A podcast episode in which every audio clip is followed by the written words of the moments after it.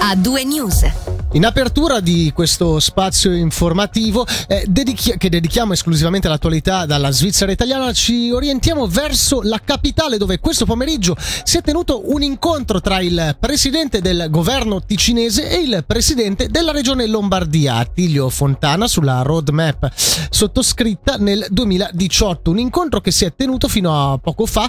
Eh, per noi in collegamento da Palazzo di Governo a Bellinzona c'è Angelo Chiello. Buonasera Angelo. Buonasera a tutti, buonasera Selim, buonasera Michele. Sì, un incontro che è terminato poco fa con una, un incontro con la stampa, un incontro che è iniziato leggermente in ritardo, doveva cominciare alle 15, è slittata anche la conferenza, poco fa le interviste che fra poco sentiremo, grazie anche a voi in redazione, tagliate a tempo di record, un incontro per rinnovare eh, gli obiettivi che sono stati segnati nel 2018 in una roadmap che è stata firmata il 17 di dicembre del 2018 su temi che interessano entrambe le regioni, Ticino e Lombardia. Una dichiarazione di intenti sul lavoro transfrontaliero, sulla fiscalità, sul territorio, sulle acque comuni e eh, direi anche e soprattutto sui trasporti. E eh, la prima cosa che hanno voluto sottolineare eh, sia il presidente Zali sia Attilio Fontana per la regione Lombardia è l'ottimo rapporto che rimane nonostante il periodo di vuoto eh, negli incontri dettato dal Covid, dalle difficoltà oggettive nel ritrovarsi. Eh, la cosa positiva è che le delegazioni sono rimaste uguali, i vertici sono rimasti identici sia da una parte che dall'altra e questo aiuta a portare avanti eh, tutte le discussioni. La priorità è eh, ovviamente per la ratifica dell'accordo sui frontalieri, hanno sottolineato come sia molto efficace questo tavolo sul eh, tema, dato che la bozza è stata proprio preparata dalla Ticino insieme alla Lombardia sottoposta ai rispettivi governi naturalmente. Adesso come sentirete fra poco eh, toccherà eh, ovviamente al nuovo governo italiano eh, muoversi da questo punto di vista. Per il resto tantissimi altri temi, mobilità, trasporti. Eh, Zali ha ammesso che eh, sul carpooling, su quella che è la mobilità trasfrontaliera bisogna eh, andare avanti, bisogna fare molto di più dopo questo periodo di stop dettato dal Covid. è stato sottolineato questo piccolo gioiello, come l'ha definito Claudio Zali, ovvero Ticino-Lombardia, che accomuna appunto la nostra regione e quella lombarda. Eh, si è parlato anche di cambiamenti climatici, entrambi eh, i governi regionali sono molto attenti a questo aspetto e si è parlato anche della gestione delle acque in comune. Eh, ha detto eh, Attilio Fontana dobbiamo gestire meglio la poca acqua che abbiamo a disposizione. E poi eh, sempre Attilio Fontana ha parlato delle ferrovie, da questo punto di vista aspettano importantissimi, ingenti investimenti da Roma per migliorare a cavallo del confine eh, proprio la rete ferroviaria, perché spesso ci sono dei blocchi, ci sono dei ritardi, la rete non funziona come dovrebbe e poi arriviamo al punto eh, quello sull'accordo dei frontalieri, eh, il problema comune qual è? Che in Ticino eh, i frontalieri, ha detto Tilio Fontana, e qui la soluzione è difficile da trovare, che vada bene a entrambe le parti, eh, creano dumping salariale, fenomeno che eh, non ha nascosto, ha detto invece per noi in Lombardia il problema è che perdiamo risorse sul nostro territorio, risorse che poi appunto vengono a lavorare qui nel nostro cantone. Ma io vi farei sentire proprio le interviste se non avete altre domande. Esatto, va bene così Angelo, ti ringraziamo molto per tutte queste informazioni e per aver seguito la conferenza stampa per noi. Ora ascoltiamo le interviste che hai raccolto sul posto ai due presidenti, quello ticinese Claudio Zali e poi quello della regione Lombardia Attilio Fontana.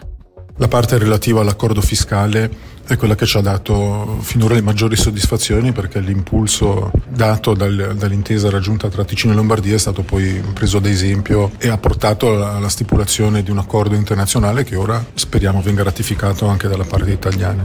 Gli altri temi sono, sono complessi, tutto quello che è mobilità, traffico, trasporto transfrontaliero non è facilmente risolvibile, passa dalla realizzazione di infrastruttura, da, da, quindi da tempi lunghi, da cambiamenti di mentalità. Quello che è importante è che la collaborazione tra i due enti rimane di ottimo livello, il modo anche di lavorare dal 2018 è cambiato e cominciamo a vedere i primi frutti. La Regione Lombardia fin dall'inizio ha visto in questo documento con il nostro cantone anche una, una rivendicazione di autonomia nei confronti del, del potere centrale, d'altronde siamo, siamo, dei vicini legati da, da, da numerosi e stretti rapporti su, su, molti temi ed è comprensibile che abbiano rivendicato la possibilità di poter gestire in prima persona questi rapporti di, di, di vicinato. Qual è la priorità adesso in questi rapporti? Qual avete un obiettivo comune prioritario?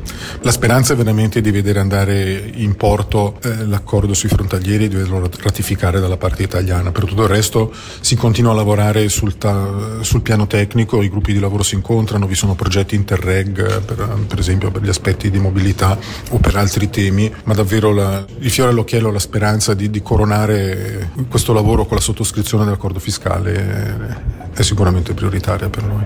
Stiamo sicuramente spingendo perché arrivi questa ratifica che sostanzialmente ci anche gratificherebbe del fatto che buona parte del lavoro è stato fatto dalla Lombardia e dal Conte Ticino lavorando insieme cercando di trovare una soluzione che poi è stata recepita dai due governi nazionali. Io credo che il problema fosse in fase di risoluzione, purtroppo poi è caduto il governo e c'è stata l'interruzione dei lavori parlamentari. Adesso sono ricominciati i lavori, stanno valutando l'ipotesi di poter inserire questa ratifica in qualche provvedimento legislativo già in essere. Credo che sia una questione che però se non si sbloccherà entro la fine dell'anno si sbloccherà nei primissimi mesi dell'anno 21. È necessario per togliere dubbi anche su alcune situazioni che non sono ben intese, per cui è meglio essere chiari fin da subito. Beh, io spero prima della fine del 2024, diciamo la primavera del 2024, entrato in vigore.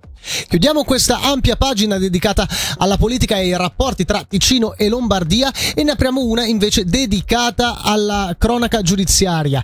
Sei anni e due mesi di carcere per lui, 18 mesi sospesi per lei. Questa la sentenza nei confronti di una 25enne del Luganese e una 20, eh, un 35enne scusate, del Luganese e una 22enne libanese responsabili della rapina avvenuta l'anno scorso al distributore di benzina di San Pietro di Stabio. Ci dice tutto Davide Maggiori.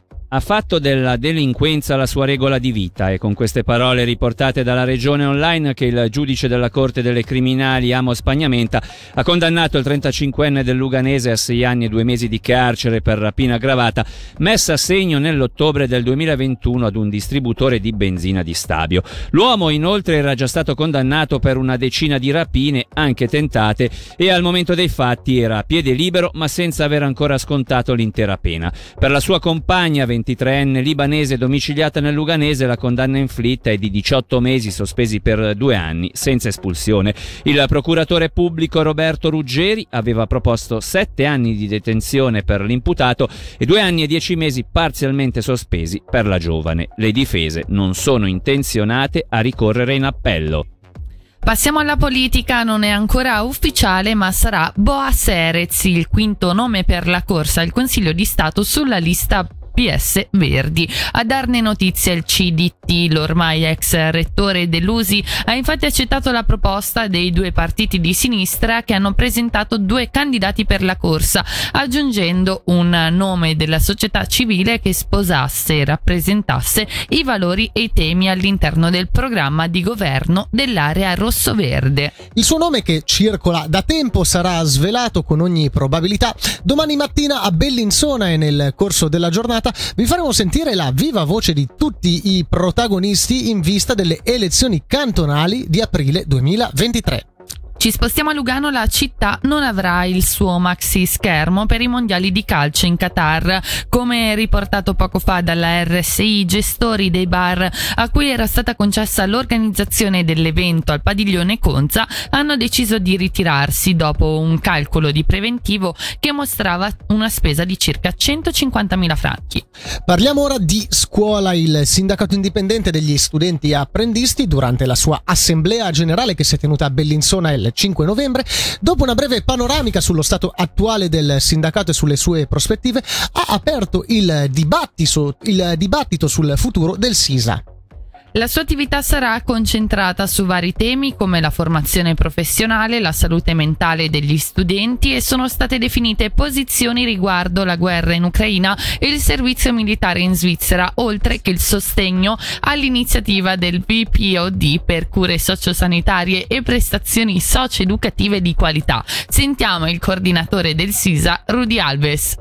Abbiamo deciso di concentrare parte dei nostri sforzi su una campagna che è incentrata sull'apprendistato e in particolare sulla parificazione delle vacanze scolastiche con le scuole a tempo pieno. Anche in clima diciamo, di revisione della legge giovani riteniamo che il tempo libero sia un tempo fondamentale per la popolazione giovanile e informazione che permette anche il pieno sviluppo di un individuo di un cittadino. Al contempo stiamo sempre molto attivi nelle scuole a tempo pieno e abbiamo voluto lanciare una fase di lavori a contatto con comitati studenteschi e la base studentesca per elaborare una piattaforma comune per un'altra scuola, una scuola che sia più aperta al dibattito interno, che permetta anche agli studenti di esprimersi su ciò che li riguarda, ma che al contempo sappia anche individuare quali sono i bisogni del corpo studentesco, cosa che purtroppo non è stato troppo il caso quando abbiamo lanciato la nostra campagna sulla salute mentale, benché alcuni obiettivi siano stati raggiunti, ecco che gran parte insomma, del malessere studentesco è là presente quello che vogliamo fare è rendere partecipi gli studenti proprio nel processo di superamento, se possiamo dire, di una scuola che al momento è ancora troppo, diciamola così, oppressiva e che genera malessere. È stato toccato anche il tema della guerra. Eh, il SISA, nella sua tradizione pacifista ma anche antimilitarista, ha voluto dare rilievo un po' alla contingenza internazionale attuale, approvando una risoluzione che da un lato dice a chiaro e tondo che la neutralità deve essere mantenuta in Svizzera, ma al contempo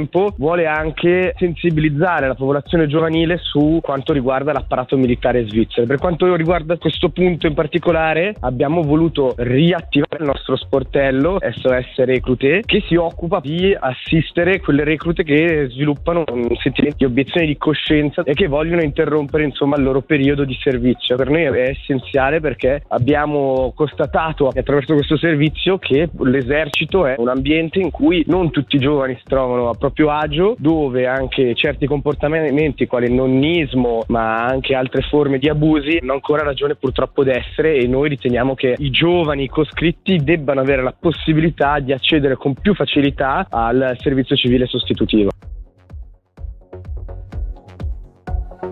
In chiusura del nostro spazio dedicato alla cronaca eh, regionale eh, parliamo di economia con Paradiso Mosca Bianca nel raffronto rispetto a gran parte dei comuni ticinesi chiamati a presentare in questo periodo i conti preventivi. Il municipio infatti prevede di chiudere il 2023 con un avanzo di 721.000 franchi.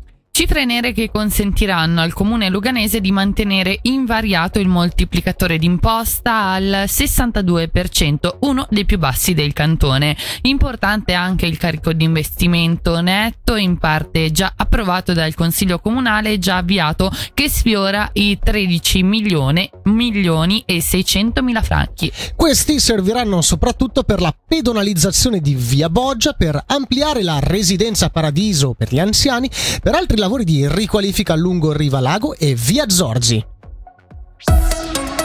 A due news. Grande musica, grandi successi.